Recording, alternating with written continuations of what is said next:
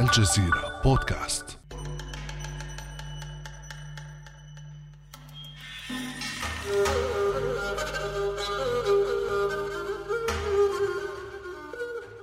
منتصف القرن التاسع الميلادي. إنها الصين القديمة في عهد سلالة تانغ الحاكمة. منذ قرون يبحث الحكام الصينيون عن إكسير الحياة الذي سيضمن لهم شبابا دائما. بحثهم عن أسرار الخلود وتسخيرهم الأموال لكشفها وفرصة كيميائيي هذا العصر لاكتشاف المزيد. عبثا يحاولون تركيب عناصر ذات خصائص معينة من الطبيعة للوصول إلى الوصفة المنشودة فيما يخضع حكامهم لهم طمعا بجرعات من ذلك الإكسير.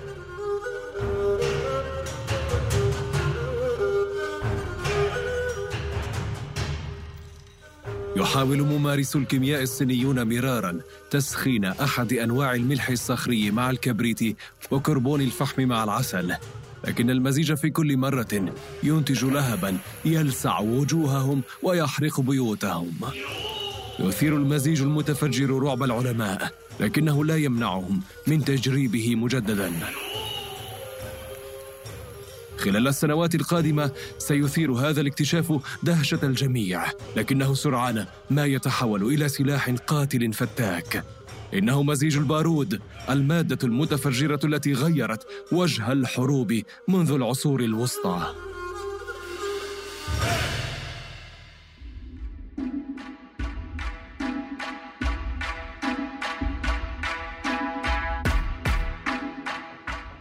أهلا بكم في هذه الحلقة من بودكاست لحظة بموسمه الثالث من الجزيرة أنا فريد وهذه الحلقة بعنوان إكسير من نار قصة البارود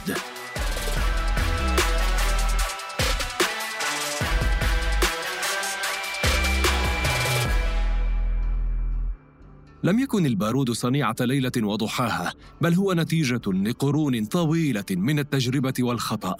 العلماء الصينيون ظلوا يبحثون عن عقار يطيل الأعمار نزولا عند أحلام حكامهم. وبدأنا التوصل إلى المادة المتفجرة صدفة لا أكثر. أقدم المؤشرات على وجود بارود شبيه بالذي نعرفه اليوم تعود للقرن التاسع الميلادي وهي نصوص صينية توثق لعلوم الكيمياء القديمة. ديريك لو الكيميائي والباحث في تاريخ هذا المجال يتحدث عن التركيبة التي أوصلت الصينيين إلى البارود. So somehow they were combining a lot of different substances. بطريقة أو بأخرى جربوا خلط مواد مختلفة ببعضها حتى توصلوا إلى هذا المزيج من الفحم الفحم النباتي المصنوع من الخشب أي نوع من الفحم قد يصلح؟ والكبريت والذي كان مادة معروفة إلى حد كبير في أوساط الكيميائيين. أما المكون الأساسي الثالث هو نترات البوتاسيوم أو ملح البارود. عندما تطحن هذه المكونات وتمزجها ببعضها سيصبح لديك مادة مثيرة للاهتمام. أما النتيجة فتعتمد على النسب المستخدمة في المزيج. المادة الناتجة تكون أشبه بمسحوق. إما ستشتعل منه ألسنة اللهب أو قد ينفجر. كان ذلك اختراعا لم يره أحد من قبل.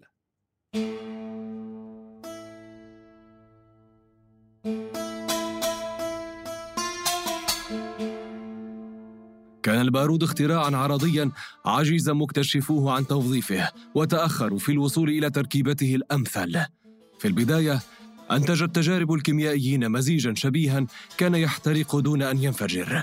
بمجرد اشتعال ذلك المزيج كان يصدر لهبا ثم دخانا أبيض كثيفا وبدأ ذلك مغريا للسحرة الذين استخدموه في عروضهم وخداعهم. ثم شهدت الاحتفالات والأعراس والطقوس الدينية حضورا للمفرقعات والألعاب النارية المعتمدة عليه. ما هي إلا عقود قليلة حتى راح هذا الاختراع الجديد يأخذ منحا خطيرا. It didn't take too long before people figured out that anything that could لم يأخذ الأمر وقتا طويلا حتى اكتشف الناس أن ما يمكنه أن يكون بهذا الشكل قد يتحول إلى سلاح أيضا. لذا فقد كتبت أقدم الوثائق الصينية الموجودة حول البارود قبل تلك التي تحدثت عن استخدامه كسلاح بأربعين أو خمسين سنة وبدأ أن أول ما جاءوا به حينها كان نوعا من القنابل النارية والأسلحة الحارقة. وفي حال أرادوا تفجيرا حقيقيا من البارود لم يكن عليهم سوى الحصول على المزيج الأمثل باستخدام نسب معينة من المكونات. الكبريت وملح البارود والفحم كانوا المكونات الأساسية الثلاثة لهذا الاختراع المزدهر. وملح البارود هو مادة نترات البوتاسيوم الأكثر أهمية بين مكونات البارود وهو بالمناسبة ابن عم نترات الأمونيوم وجميعها مركبات متفجرة. طحنت العناصر الثلاثة معا وأنتجت المسحوق الأسود الذي احتاج لدرجة حرارة معينة حتى ينفجر. بعض صانعي البارود كانوا من أوائل ضحاياه There have been a lot of accidents over the years because عبر السنين وقعت الكثير من الحوادث بسبب هذه المادة شديدة الحساسية خاصة أثناء مراحل طحنها. وهي عملية محفوفة بالمخاطر لأن الطحن سيولد الحرارة بطبيعة الحال. وبالنظر إلى طبيعة أداة الطحن فقد تتولد شرارة ما وهذا آخر ما تتمناه أثناء طحنك البارود. لم يتطلب تحويل البارود إلى سلاح سوى الوصول إلى المقدار الأمثل لكل واحد من مكوناته. So the, the traditional easy إذا المكونات التقليدية للخليط هي 70% من ملح البارود أو نترات البوتاسيوم 15% من الكبريت و15% من الفحم وقد تختلف النسب بمقدار ضئيل. بينما كان الصينيون يستكشفون ما قد يقدمه البارود لهم في حروبهم ضد الخصوم. كانت سلالة سونغ قد وصلت للحكم في الأجزاء الجنوبية الشرقية من أرض الصين. في منتصف القرن العاشر الميلادي كانت التحديات الأمنية تزداد واجهت مناطق سلالة سونغ هجمات متكررة من محيطها وهو ما أرهق حدودها. رغم ما قدمته السلالة من تطور على حياة الصينيين إلا أن قوتها العسكرية لم تكن في أحسن حال. في عام 1044 تلقى الإمبراطور جين سونغ وثيقة بالتقنيات العسكرية التي يمكن لقواته امتلاكها. كان أحدها قاذفات اللهب المعتمدة على البارود والتي احتوت على كميات منخفضة من نترات البوتاسيوم. لا توصلها إلى مرحلة الانفجار وإنما الإحراق فقط. كانت تلك من أولى الإشارات على استخدام البارود كسلاح في القوة العسكرية.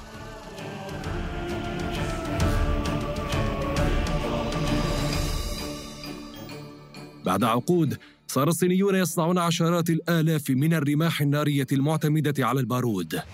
الإمبراطور جين أدرك أهمية ملح البارود والكبريت فمنع تصديرهما أو الاتجار الخاص بهما وجعلهما حكرا على الدولة.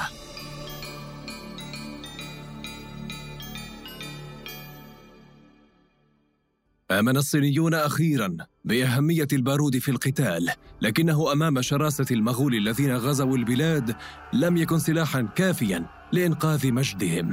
في غضون ذلك كان سر صناعة البارود تسرب، وقد التقطه المسلمون عبر طريق الحرير التجاري الذي ربط الشرق بالغرب. the Muslim world got knowledge of gunpowder تعرف العالم الإسلامي على البارود من خلال الصينيين ويبدو أن المسلمين هم أول من عرفه وتعلم صنعه واستخدامه من غير الصينيين والمغول. وبدأ من خلال الوثائق والسجلات التي تعود للقرن الثالث عشر أنهم عرفوه في وقت مبكر من ذلك الزمان لأنهم يتحدثون عنه بمعرفة وخبرة جيدة. وبالمناسبة بعض الوثائق الإسلامية تسمي ملح البارود الثلج الصيني وتسمي السهام النارية كذلك السهام الصينية. في الوقت الذي كان فيه المسلمون قد فهموا اختراع البارود كانت إمبراطورية المغول آخذة في التوسع. في منتصف القرن الثالث عشر سقطت بغداد في أيديهم وامتد نفوذهم حتى وصلوا موسكو وكييف شمالا حملوا معهم قاذفات من لهب وسهاما من نار. أثارت أسلحتهم صدمة جيوش البلاد التي غزوها.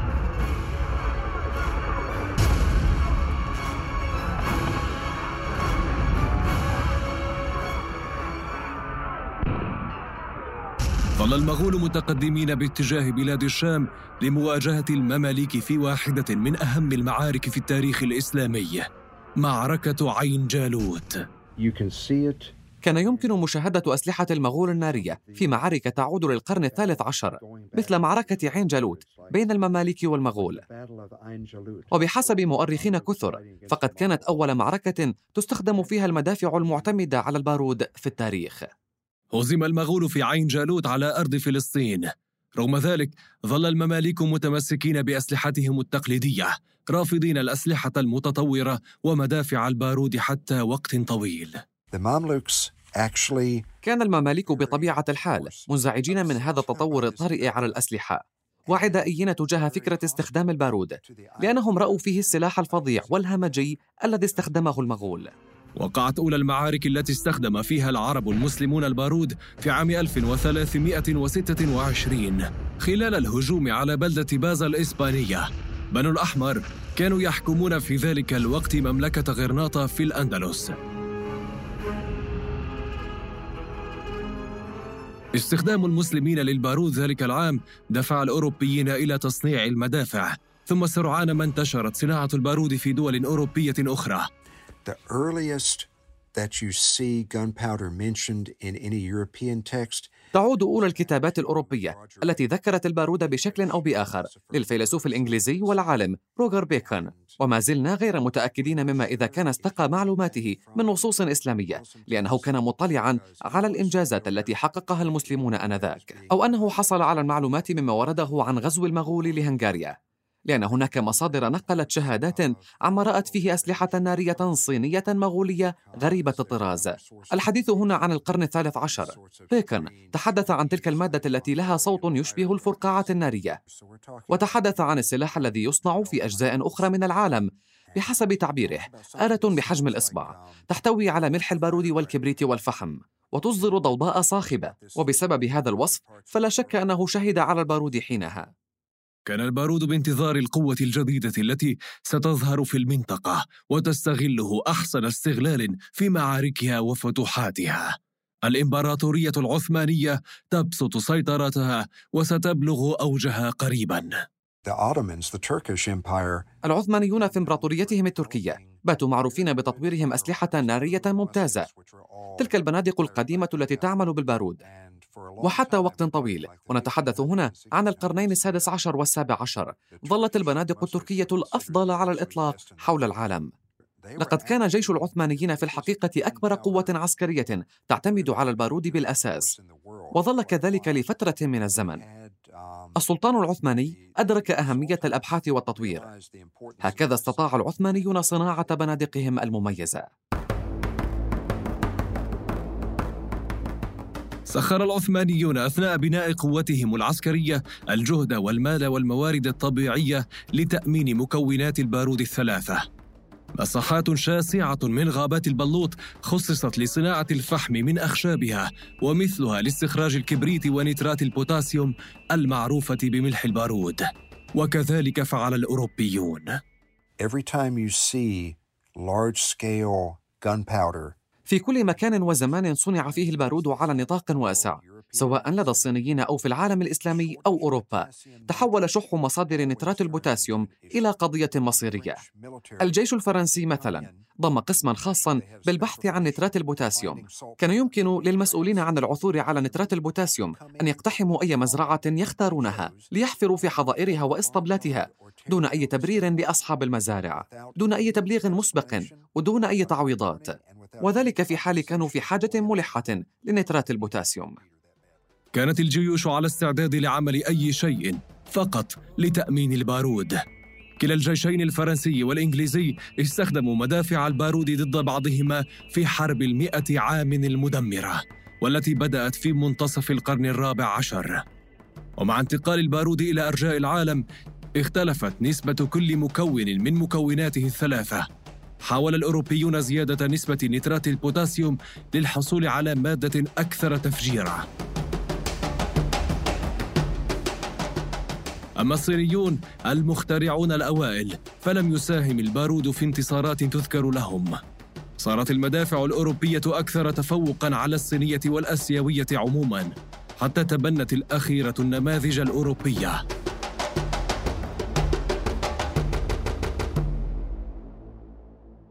هكذا استطاعت مادة البارود أن تقلب موازين القوى منذ العصور الوسطى مرورا بالعصر الحديث؟ غيرت مفهوم الحروب لقرون طويلة وحتى زمن قريب. قبل أن تسحب أسلحة مدمرة أخرى البساط من تحتها. There is not as لم يعد البارود التقليدي ينتج كما في السابق. فقد حل محله مواد أكثر تفجيرا ولكنه ما زال حاضرا في صناعة الألعاب النارية مثلا وأشياء أخرى من ذلك القبيل. ولكن بالنظر إلى المعايير العصرية ليس للبارود قوة كالتي تملكها مواد متفجرة جديدة مثل ال TNT وال RDX وهي المادة المتفجرة التي طبعت التفجيرات العسكرية في القرن العشرين.